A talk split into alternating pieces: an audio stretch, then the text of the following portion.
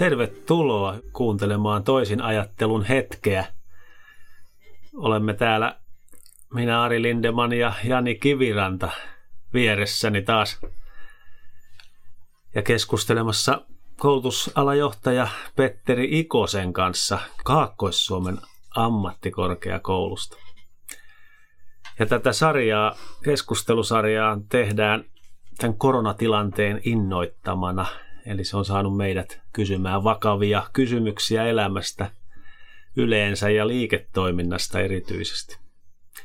Ja pääkysymyksenä on ollut ja on luovien alojen antibisneksen palautumiseen ja uudistumiseen kasvuun koronan jälkeen. Ja tänään kun meillä on Petteri vieraana, niin erityisesti koulutuksen näkökulmasta.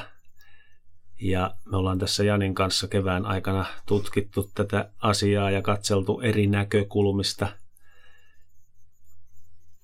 tätä juttua. Ja yksi on ollut kulttuurin perinteisten toimijoiden näkökulmasta ja toinen teollisuuden edustajien näkökulmasta ja sitten luovien alojen yritystenkin näkökulmasta, mitä Jani itsekin edustaa, mutta tänään tosiaan koulutuksen näkökulma ja pa- paljon odotuksiakin on niin kuin ladattu koulutukselle tähän tulevaisuuteen ja paljon on saatu resurssejakin sinne tai tullaan saamaan varmaan valtion toimesta. Mutta tota, aloitetaan ja mitäs Petteri, kerro nyt jotain itsestäsi ja Joo, mitä sä kiitoksia, tosi mukava. aiheesta? Mukava oli tullut tähän teidän kanssa keskustelemaan ja aihehan mitä, mitä tota kiehtovin. Korona ja luova, luovuus. Siinä on meillä hyvä yhdistelmä. Mä itse olen toiminut, tos, toiminut luovilla aloilla varmaan 30 vuotta kohta ja valmistunut taiteen tohtoriksi ja, ja sitä kautta tehnyt oma, omaa uraa silläkin puolella ja sitten tämä opetustehtävät ja hallinnolliset tehtävät on tullut sittemmin, sittemmin tähän kuvioon ja nyt ollaan todella mielenkiintoisessa tilanteessa, miten Suomen elinkeinoelämä tästä nousee ja mikä meidän rooli on luovien alojen niin sanotun creative industry puolen tekijöillä. Mites Jani, miten sä tykkäät, kun meillä on Petteri täällä mukana? Tämähän on äärimmäisen hieno juttu, että tavallaan niin kuin koulutus on kuitenkin tosi tärkeä osa sitä, että kun sä lähdet bisnestäkin tekemään, niin kyllä se helpottaa, että sulla on hyvä pohjatieto ja tietysti siinä mielenkiintoinen, ehkä, ehkä itse kokenut tällä hetkellä, että miten tämä on muuttunut tämä koulutus ja tapa oppia ennen kaikkea, niin kuin sanotaan nyt 20 vuoden aikana. Et, et itsekin niin valtavana tämmöisenä online-kurssien kuluttajana näin, niin että herää kysymys aina välillä, että milloin tarvitaan sitä niin sanottua lähiopetusta perinteistä versus sitten, että mitä sä voit oppia ihan online. Joo, ja mitä, tietysti miten opitaan, niin sitten varmaan kysymys myöskin, mitä opitaan, että tässä aika paljon näissä, mitä nyt on tutkiskeltu ja kyselty ihmisiltä, niin on sitäkin, että edelleen sitten koetaan esimerkiksi muotoilun ja kulttuurin opetuksen olevan sellaista, että se ei oikein kuitenkaan valmista niin kuin yrittäjyyteen ja liiketoimintaa ja tarvitsisi myyntitaitoja ja kaikkea tämmöistä. Ja, ja, ja sitten toisaalta tietysti on sitten tämä kysymys, että miten opetetaan. Mutta teillä, teillä Kymellä Kaakkois-Suomen ammattikorkeakoulussahan, jos mä oikein ymmärsin, niin on tämmöinen talouden ja kulttuurin kokonaisuus, mm, jota kyllä. sä vedät, niin tota, onko tämä nyt joku tällainen kannanotto siihen, että mitä sekä taloudessa että kulttuurissa pitäisi opettaa ja miten siellä nyt tää, myöskin tämä opetustavat niin, tai oppimistavat? Mm, joo, eli, eli Kaakkois- ammattikorkeakoulussa on yksi ainoita, joka on yhdistänyt suoraa kulttuuria liiketalouden koulutusala kokonaisuudeksi, joka on erittäin hieno veto veto. Että jos mä ajatellaan kulttuurialan koulutusta, niin mm, tästä keskusteltiin paljon tässä korona-aikaa, että miten se tapahtuu, kun esimerkiksi Sibelius Akatemia piti koulutusta verkon yli, taidekorkeakoulun tai tanssitaiteen osasto piti verkon yliopetuksen ja näytti toimivan. Se oli mielenkiintoinen tilanne, että tämä online, eli tällaisen verkon yli tapahtuva kulttuurialan kouluttautuminen, koulutus, koulutuskin on mahdollista. Ja se on minusta hyvä osoitus siitä luovuudesta. Eli pystytään tekemään ratkaisuja sitten myös tällaisissa vaikeissa ja haastavissa tilanteissa. Se, että meillä taide- ja muotoilukoulutus perustuu aika pitkälle kontaktiopetukseen, on aika luontevaa, koska tota, meidän pitää saada sinne pajoille ihmiset tekemään, jotta me pystytään hahmottamaan kolmiulotteisesti ja hyödyntämään sit sitä. Ja sitten kun siihen otetaan lisäksi tämä liiketaloudellinen ajattelu, eli ei tehdäkään enää itselle vain pelkästään kauniita esineitä, vaan myöskin pohditaan sitä, että miten siitä tehdään sitten ammatti ja, ja, ja ansainta, ansaintalogiikkaa kehitetään. Ja mun nähdäkseni niin nyt ollaan hypätty tämän, tämänkin toimesta niin aika paljon eteenpäin. Ei enää, enää paikallaan hypitä, vaan hypätään myös eteenpäin. Ja, ja tota, ammattikorkeakoulussa niin tämä soveltava tutkimus ja soveltava tekeminen yhdistettynä sitten tämän bisnesajatteluun on erinomainen väylä löytää niitä uusia mahdollisuuksia. Ajattelette sillä että niin kuin, vaikka tämä rakenne, mikä on nyt tässä – ammattikorkeakoulun yksikössä, niin se tukisi nyt sitä niin kuin luovien alojen osaamisen niin kuin hyödyntämistä liiketoiminnassa tai ainakin sellaisten kompetenssien kehittämistä opiskelijoissa, jotka, jotka veisi eteenpäin sitten tulevaisuudessa. Niin kannattaa miettiä, että on Luovista aloista kun puhutaan, niin toisessa päässä on yksittäinen taiteilija, esimerkiksi kuvataiteilija, joka tekee oma, omaa kuvataidettaan omalla intohimolla yleensä apurahatyöskentelyllä, eikä saa apurahoja valtiolta tai kunnilta tai kaupungilta tai säätiöltä.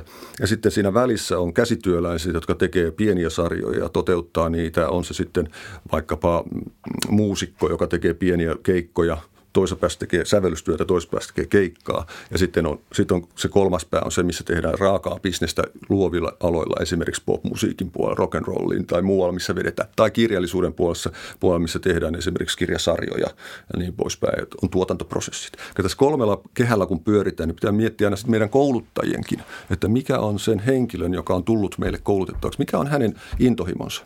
Että toisessa päässä me annetaan enemmän sitä bisnesorientaatiota, annetaan se ymmärrys siitä tuotanto teknologiasta, ymmärrys siitä, että minkälaisia verkostoja sä tarvitset, jotta sä pääset sinne niin kuin kansainväliseen bisnekseen, esimerkiksi vaikka pelipuolella. Ja sitten toinen pää on se, jos tehdään yksittäisiä muotoilijoita, jotka haluaa tehdä yksittäisiä teoksia tai kuvataiteilijoita. Ja näiden, tämä kirjo on siis todella iso. Jos ajatellaan insinööriopintoja, niin insinööri, jossa hän on esimerkiksi vaikkapa rakennusinsinööri, hän tasan tarkkaan tietää hänestä, tulee talofirmaan insinöörit toteuttua, mutta luova ala on laaja käsite. Ja nyt me ollaan tässä meidän korkeakoulussa ollaan pohdittu näitä niin kuin tätä bisnespuolen päätyä enemmän kuin sitä yksittäisen lahjakkaan taiteilijan rakentamista, niin kuin kuvataiteilijan tai, tai veistäjän tai, tai niin poispäin. Ja silloin tulee lähelle tämä meidän tärkeä elementti, ymmärrys siitä liiketoiminnan tekemisestä ja sitä kautta se verkostojen kehittäminen. Se kun sanoit äsken tuossa, että, että online-koulutusta, niin ei opiskelijat enää välttämättä tarvitse sitä spittaria, kun lähtee pois. Ne ei tarvitse todistusta, vaan ne lähtee, lähtee tota osaamispohjaisesti. Ja se, että he osaavat esimerkiksi pelisuunnittelija, niin hän on, hänellä on markkinoilla todella hyvä, hyvä tota, drive päästä työ, työtehtäviin käsiksi aika nopeastikin. Ei siinä tarvita sitä paperia enää. Ja tämä on meille korkeakouluille ja oppilaitoksille haaste, että mitä on ne koulutustuotteet, mitä me myymme ja mitkä, että miten luoda myöskin opiskelijoille niitä verkostoja. Ja tästä ollaan tässä keskustelua aikaisemminkin, että ehkä niin toisessa piirissä niin yrittä, luovan alan yrittäjyyden puitteissa, niin samalla tavalla sit se olisi hyvä synnyttää jo siellä opiskeluaikana ja sitä kautta myöskin sit se taito elää niissä verkostoissa ja, ja saada itsensä kaupaksi tai yhdistyä niin kuin muihin tekijöihin, niin kehittyisi. Joo. Meillä tota on erittäin suuret tavoitteet ja, ja varmaan tullaan saavuttaakin ne meidän korkeakoulussa se, että, että pyritään saamaan 5 prosenttia valmistuneista opiskelijoista yrittäjiksi jo opintojen aikana. Eli kun valmistuvat, he ovat myös yrittäjiä. Se tarkoittaa vuositasolla tuommoista sataa yrittäjää meidän, meidän korkeakoulusta. Alueelle toivomme tulevat tuovat uutta, uutta ajattelua. Ja, ja tässä, tässä niin kuin luovien alojen on erittäin herkulleen kohta, koska tota, siellä pitää pystyä hyödyntämään sitä omaa luovaa ajatteluaan yhdistämällä muiden osaamisia. Jos ajatellaan muotoilija. Muotoilijahan on itse henkilö, joka ei tee oikeastaan niin kuin sitä lopputuotetta, vaan hänellä on verkosto, missä on, on tota insinööriä, liiketoimintaosaajaa. Hänen pitää pystyä kuvaamaan se tuote tai, tai mallentamaan se siihen muotoon, että se on käsin kosketeltava tai hahmotettava – niin hän tarvitsee tämän. Ja tässä me tavallaan niin kuin meidän bisneksen opiskelussa on tärkeää, että meidän kulttuurialasta valmistuvat opiskelijat ymmärtää sen merkon merkityksen. Ja silloin tullaan siihen bisnesajatteluun niin toiselta kannalta. Niin, musta oli mielenkiintoista tuossa, sanoit myöskin aikaisemmin, että, että minkälainen ero voi olla niin kuin luovan alan opiskelijoilla tai opiskelulla ammattiin verrattuna insinööreihin tai sairaanhoitajiin tai johonkin muuhun. Eli, eli mä jotenkin kuulin siinä sen, että, että nämä insinöörit, sairaanhoitajat on jo niin kuin opiskeluaikana tai siinä orientaatiossa on enemmän kytköksissä niin kuin siihen organisaatioon, että ne on niin kuin semmoisia hiukan persoonattomampia, kun mä mietin sitä just, että mm. sitä ääripäätä, kun kuvasit sitä, että siellä on se taiteilija ja sitten toisessa ääripäässä on sitten joku pelifirma tai tämmöinen tuotanto, musiikkituotanto, niin, niin, niin se on mielenkiintoista, miten niin kuin luo, monien luovien alojen niin kuin opiskelussa se persoona on niin kuin vahvasti siellä. Ja sen niin kuin henkilökohtainen ilmaisu, mikä ei sitten niin kuin, sairaanhoitajallakin on persoona pelissä, mutta se on vähän niin kuin eri tavalla. Ja insinöörillä persoona tulee peliin ehkä sitten jossain vaiheessa, mutta se taas on niin kuin eri tavalla. Ja siitä varmaan tulee niin kuin luoville aloille semmoinen erityinen haaste. Ja mun tekee mieli tota, pikkusen jopa heittää tämmöistä filosofinen pointti, kun valmistautuessani iltapäivän keskustelusessioon, niin olen tutustunut tota, äh, semmoisen amerikkalaisen filosofin kuin George Santajanan kirjaan Sense of Beauty. Ja, ja siellä, siellähän niin kuin lähtökohta, kauneuden luomisen lähtökohta on niin kuin, ää, pleasing others, eli, eli että sen pitää olla jotenkin miellyttävää toisille, eikä vaan artistin omaa ilmaisua. Mm. Että se on niin kuin kauneuden lähtökohta.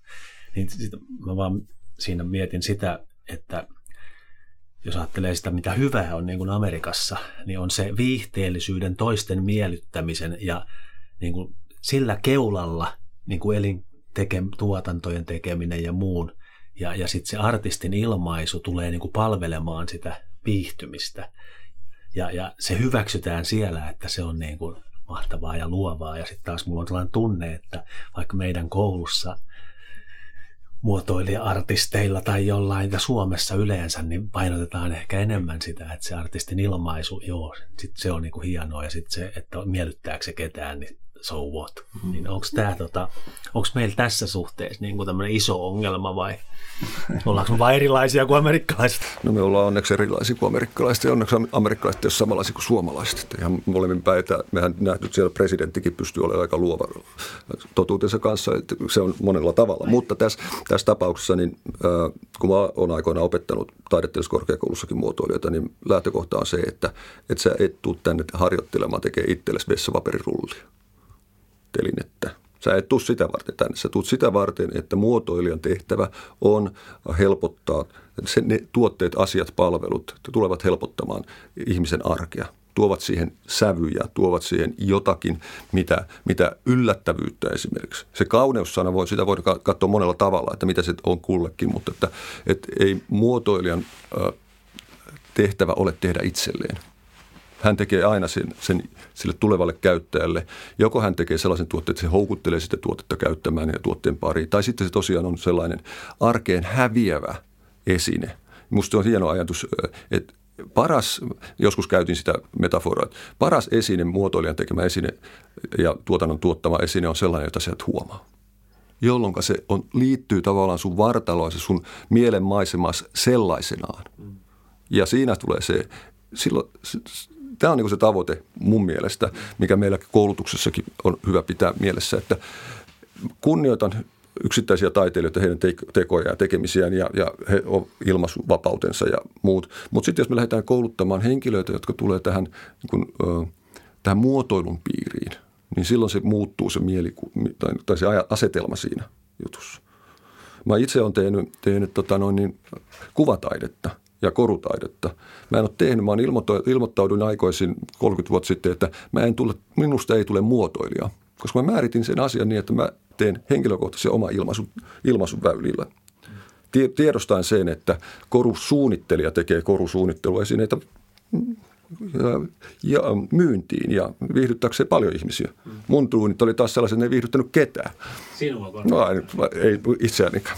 Niin tietyllä tavalla tässä nyt, jos vähän on jopa provokateerinen ja ehkä tämmöinen jopa, jopa röyhkeä nyt sinua kohtaan, niin, niin silloin just ton Santajaanan ajattelun mukaan, niin, tota, niin semmoinen, mikä vaan miellyttää itseään tai on mm. sellaista itseilmaisua, niin se ei tavoita niin sellaista kaun, täydellistä kauneutta tai siitä mm. ei tule niin kaunista. Eli mm. se oli musta niin kuin, tässä tilanteessa ja. aika mielenkiintoista, mutta siitähän me voidaan olla montaa mieltä. Mä, voin, tota, mä tein väitöskirjan sellaista asiasta, joka liittyy an experience, eli äh, ton, äh, siinä oli, oli Heideggeria ja siinä oli John Deweyä ja, ja kokemuksen merkitys. Ja se, että missä teos syntyy, niin käsittelin sitä siinä paljonkin. Ja teos syntyy siinä, kun siellä on artefakti, siellä on tekijä ja siellä on kokija.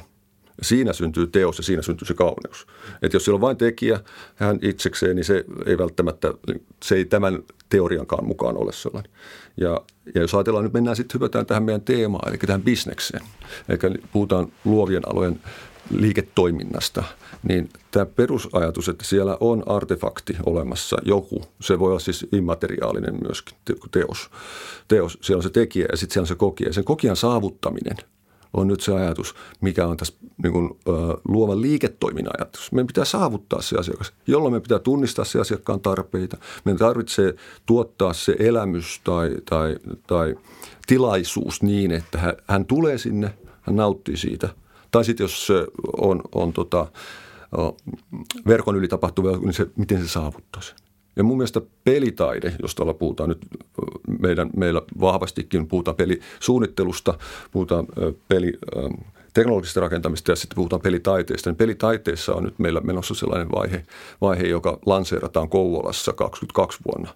Ja ensimmäistä kertaa maailmassa laajasti ottaen puhutaan siitä, että nyt puhutaankin siitä, mikä on kaikille, kaikki tietää pelit ne on mobiilipelejä tai ne on, ne on tuolla, tuolla tota, ruutupeleinä, mutta, mutta sitten kun puhutaan pelitaiteesta, niin mitä? Miksi pitää olla taide? No, se on, siellä on se tekijä, joka on käyttänyt omaa taitoaan, joko graafista suunnittelua, koodaustaitoa, äänimaisemia, musiikkimaisemia, tehnyt sen teoksen. Ja nyt me halutaan nostaa niin kuin tämä. Se on jännä eri muodoissa. Aina on se toinen, toinen päivä, missä tehdään bisnestä ja tuotantoa, ja toisessa päässä tehdään yksittäistä. Ja minusta tässä on hyvä linja nyt pohtia niin kuin tämän ä, luovan liiketoiminnan koko ketju.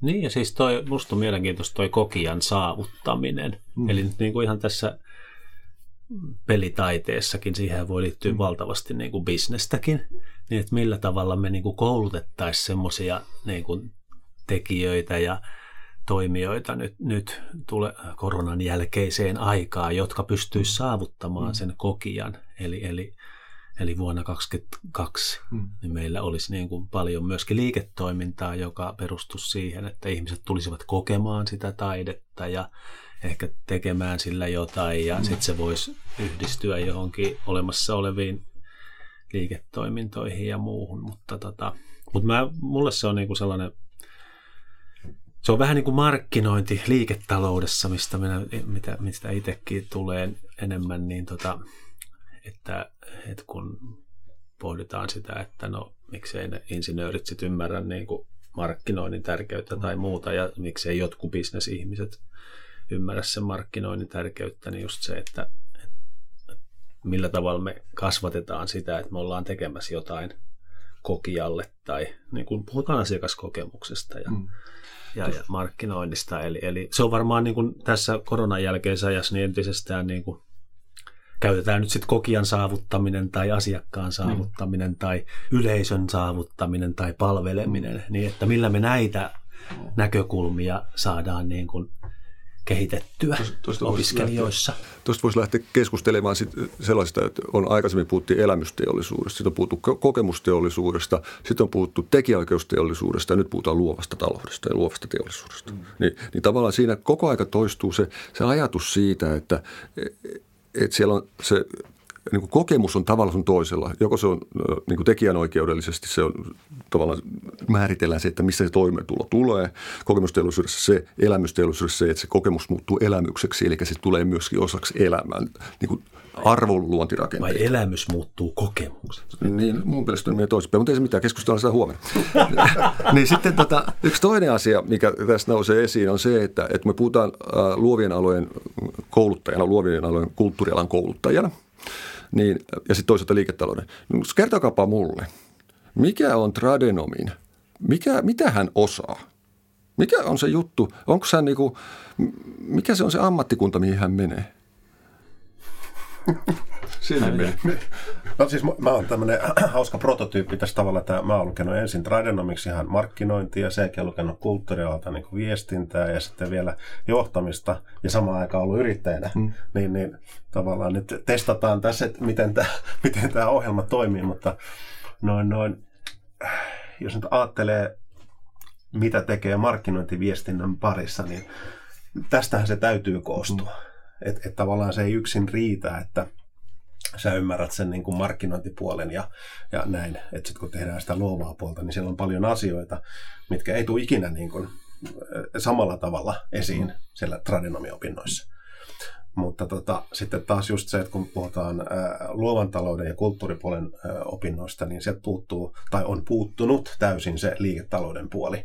Ja tota, toi oli hyvin sanottu niin kuin tavallaan tuonne ääripäät. Itsekin olen miettinyt, että mitä tässä tarvitaan, että jos niin kuin sparrataan luovan alan yrittäjää, joka on jo toiminut hetken ja haluaa kehittää sitä liiketoimintaa, niin että se on aika pitkälti korvien välissä kiinni se, että miten sä suhtaudut siihen, että teet sä tavallaan bisnestä, joka lähtee skaalautumaan, vai työllistätkö sä itsesi?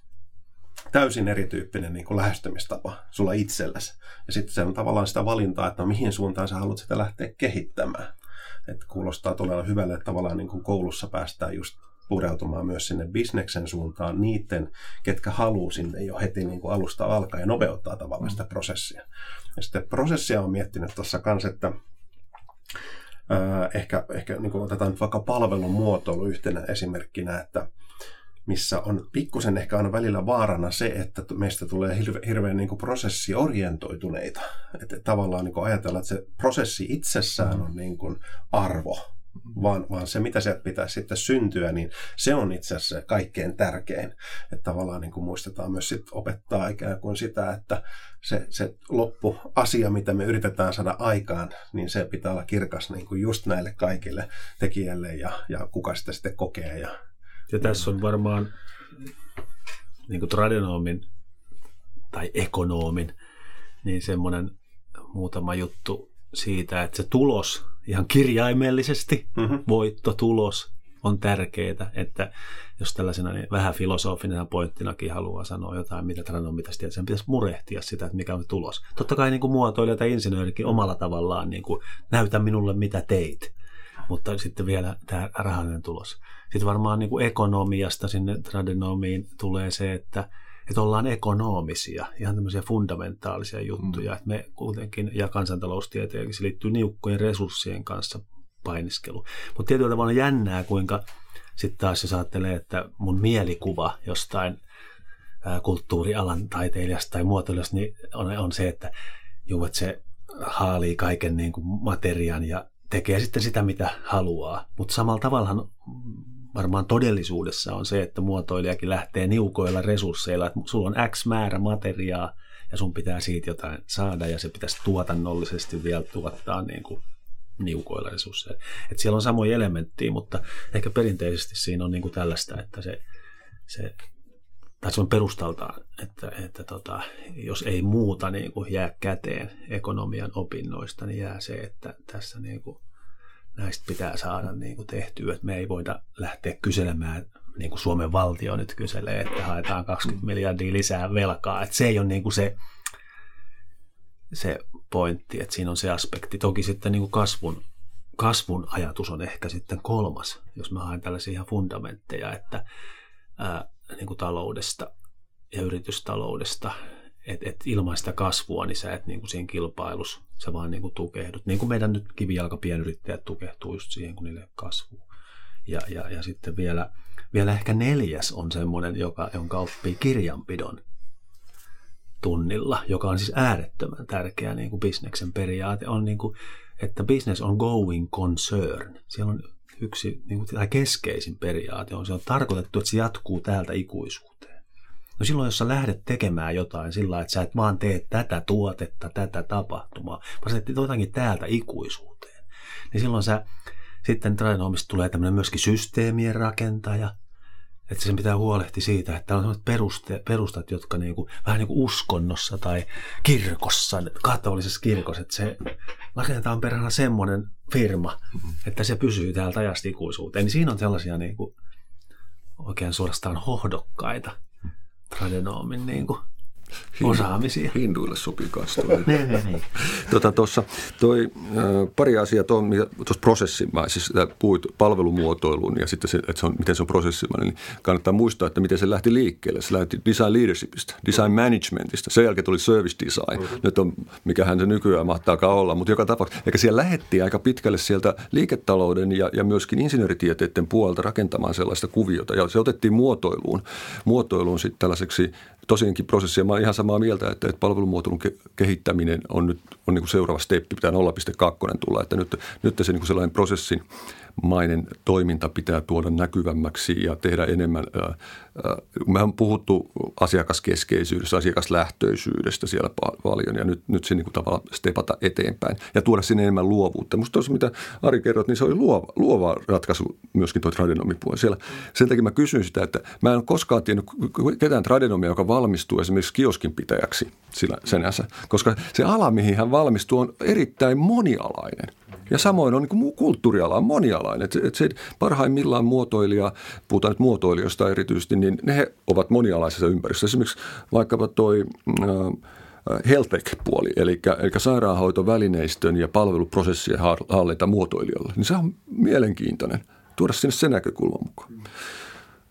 Ja, ja tota, joku tuli tuosta mieleen, mutta se unohtui, mutta tuosta äh, liike, ai niin, se, se tota liiketoimintapuolta, niin – niin, niin koulutuksessa on tosiaankin painottuu enemmän ja enemmän. Se täytyy niin profiloida se meidänkin kulttuurialan koulutus niin, että, että me tuodaan sinne esimerkiksi niin kuin digitaalisen liiketoiminnan elementtejä enemmän ja enemmän se ymmärrys.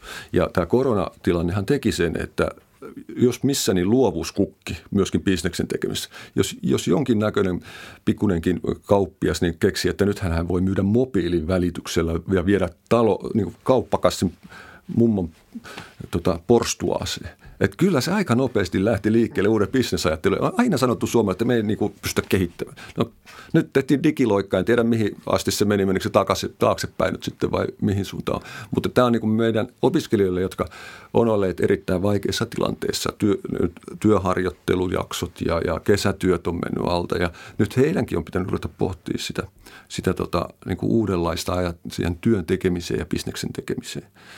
Ja se oli mikä mun piti tuo Ari, Ari niin, niin ei kannata, tai se on ihan selkeä kuva, että meillä on määrätynlaisia niin kuin stereotypioita. Insinööri on ton näköinen ja se tekee tollasta, ja sairaanhoitaja tekee tollasta ja tämä kulttuurihörhä tekee tollasta. Silloin tota, samettitakki päällä, ruskea vakosamettitakki ja se vetää, vetää tota, lärvit joka päivä ja niin pois. Mä tekee klassisia kuvia. Mutta kun mä itse olin sitten, sain olla vähän tuolla Helsingin gallerian piirissä, pidinkin galleria itsekin siellä, niin, niin, niin sehän on tallitettu siellä on ta- määrätyillä isoilla gallerioilla, hyvin myyvillä gallerioilla, niillä on määrätyt taiteilijat, ne on siinä tallissa.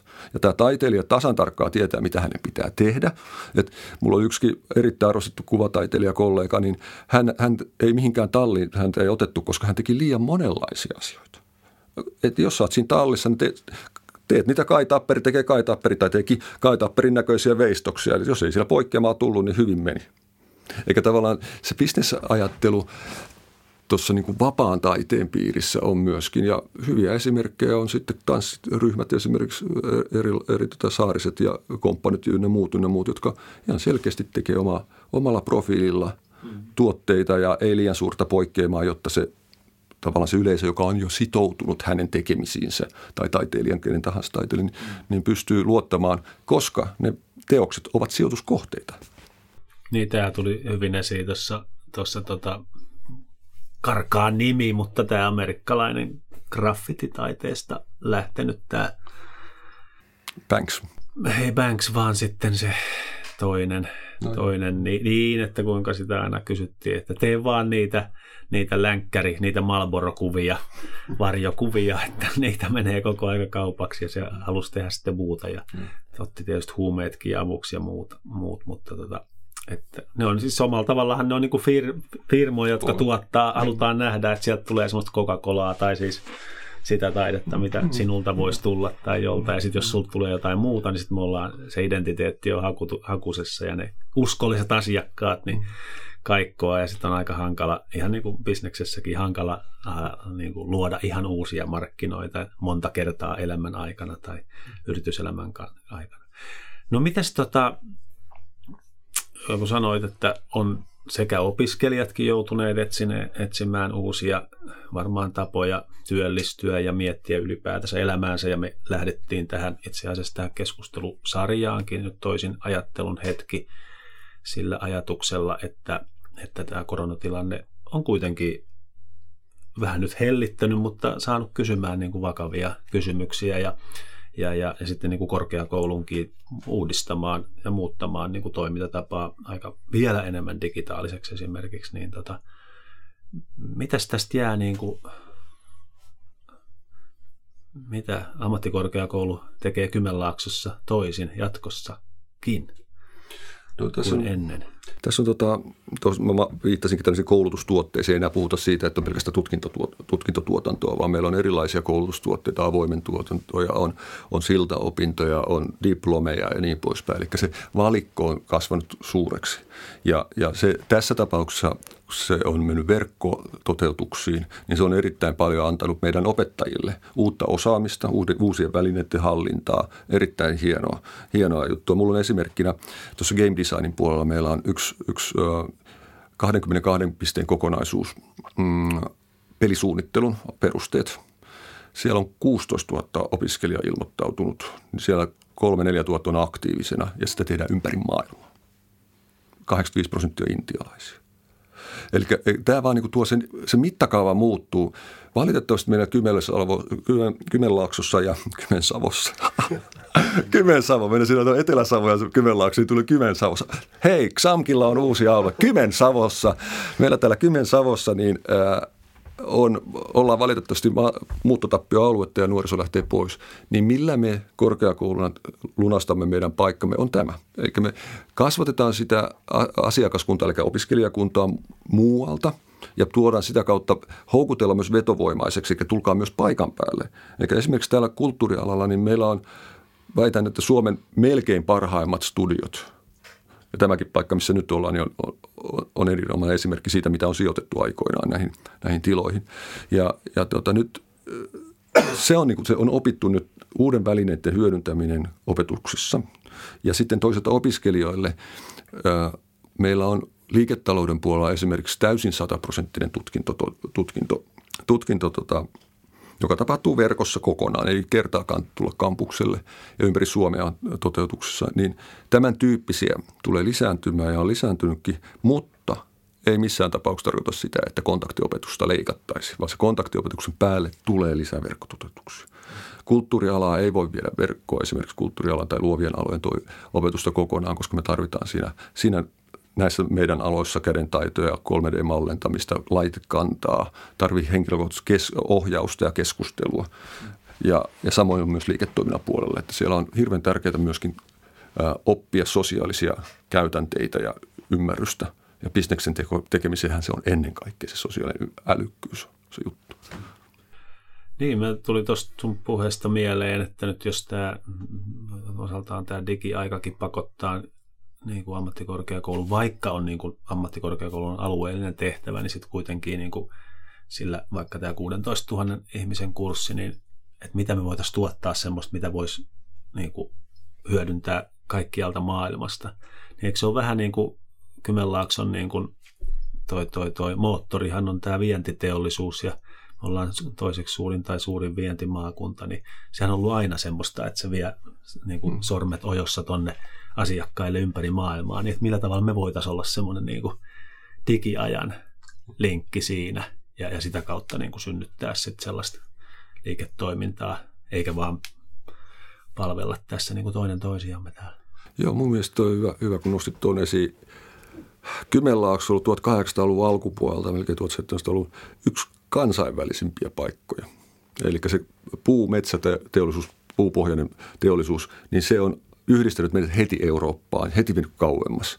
Terva oli yksi asia, joka oli taas toisaalla. Meillä oli tämä vienti, vienti ja metsä, metsä- ja paperin jalostus sitten. Ja sitä mä aina ihmettelen, että Kymenlaaksossa niin pitäisi hirveästi tehdä mukaan kansainvälisyyden eteen jotakin. Ei, kun ymmärretään, että meillä on se ollut ja se on peruslähtökohta ollut. Ja nyt niin kuin opiskelijoille, meidän opiskelijoille tämä kansainvälisyyden ja sitä me halutaan painottaa.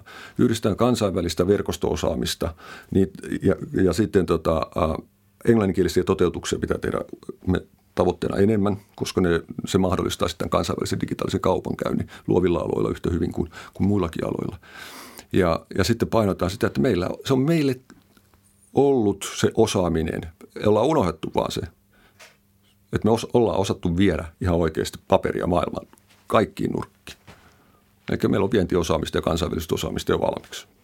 Tunnistetaan se ja mennään eteenpäin ja lujaa. Niin, ja siis verkossa ainakin ostetaan, jos ajattelee niin kuin kansainvälisiä palveluita, ikään kuin tämmöisiä portfoliopaikkoja, niin tota, siellä on niin kuin isot yritykset Jenkeistäkin käy katsoa sieltä, että, että kuka osaisi tehdä mitäkin. Ei siellä ole merkitystä, että missä maassa se on. Mm. Että jos se osaaminen vakuuttaa siinä portfoliossa, niin, niin tavallaan niin kuin tällaisten asioiden nostaminen varmaan esiin myös opiskelijoille on tosi tärkeä tärkeä Kyllä. juttu, että se on kenen tahansa saavutettavissa ja sä pystyt tarkistamaan myös sen tason, että missä siellä liikutaan, että kuinka paljon NS parempi sun pitää olla, että, että sä pääset sinne top 10 mahdolliseksi tekijäksi.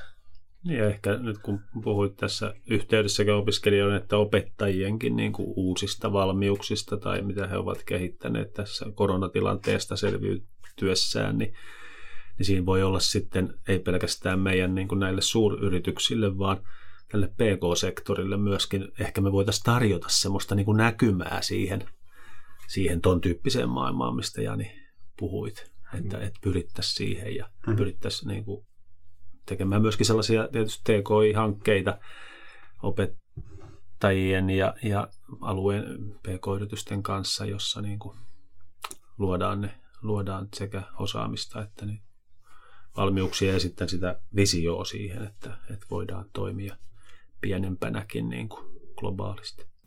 Kyllä, joo.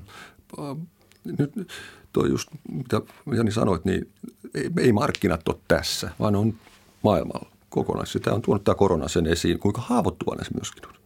Silloin kun, se, silloin kun pistää rajat kiinni, niin silloin ei liiku mikään mihinkään.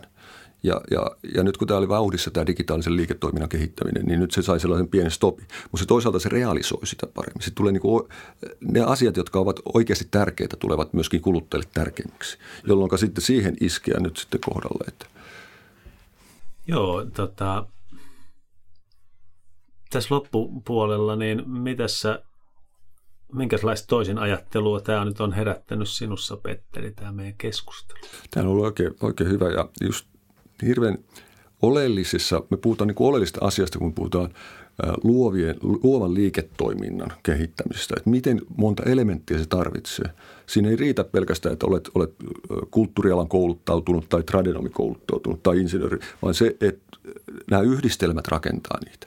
Ja, ja tämä tilanne, tämä koronatilanne on tuonut ennen kaikkea sen verkostojen merkityksen, eli sen digitaalisen ympäristöissä tapahtuvan keskustelun ja foorumit, niin ne on nyt, nyt niin kuin – ne on sijoituksen kohteita myöskin.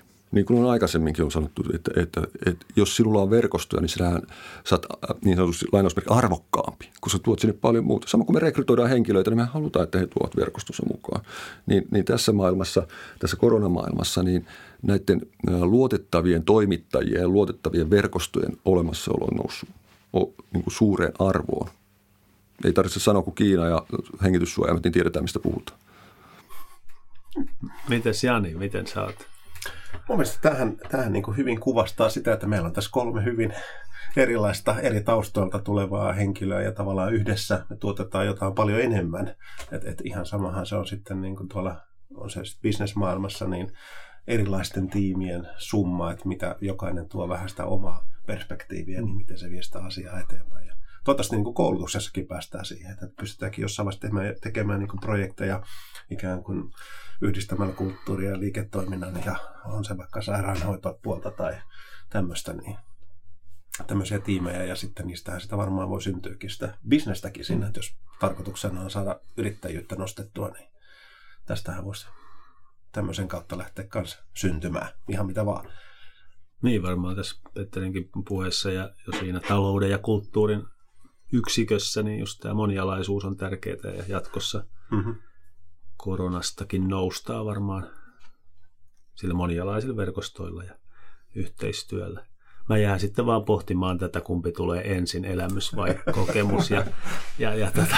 Mulla on siitä 17 kalvoa, että voi laittaa ja, ja, ja, ja, ehkä sitä, sitä vielä tälleen konkreettisesti sitä, että voisiko sitä enemmänkin käyttää niin kuin metaforana tai mallina tätä vientiteollisuuden niin kuin globaalia verkottuneisuutta ja sitten me siirrettäisiin sitä tähän digitaaliseen maailmaan sekä me niin kuin kouluttajana ihan, että miten me voitaisiin olla niin kuin koulutuksen UPM mm. ja, ja sitten, tota, sitten toisaalta, toisaalta sit mitä, miten niin koko maakunta voisi toimia sillä ja varmaan tulee toimimaakin, kun tota, niin kuin Googlekin ja muut, ketkä ovat investoineet tänne paljon, niin me vielä paremmin koulutusorganisaatioina ja tutkimusorganisaatioina ja sitten yrityksetkin niin hyödyntäisi enemmän näitä ainutlaatuisia vahvuuksia.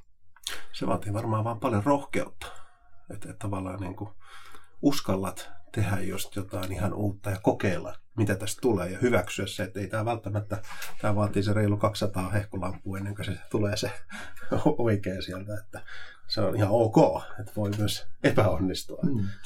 Ja se maa, maaperä, mm. se missä toimitaan, niin se maaperän he, tavallaan äh, huokoisuus ja vastaanottavuus, että se ei ole sellainen kova poljettu, tampattu maaperä, joka pistät sen idean, niin ei varmaan lähde itämään. Eikä tämä on musta yksi, mitä meidän pitää tehdä niin koulutuks, korkeakoulunakin, että me annetaan sen maaperään sellaista potkua ja möyhitään sitä koko ajan myöskin. Ja siinä tar- tarkoitan nyt sitten, että siinä on kaupungit ja kunnat ja kaikki mukana sitten myöskin, jotta nähdään se, että, että, että siinä se kasvaa. Se, se, jos maaperä on kuohkia, niin se kasvaa.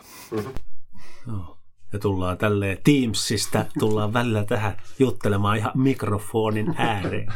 Kyllä. Kiitos oikein paljon Kiitoksia. ja oikein hyvää päivän jatkoa teille ja Petterille ja hyvää repoveden retkeä. Kiitoksia.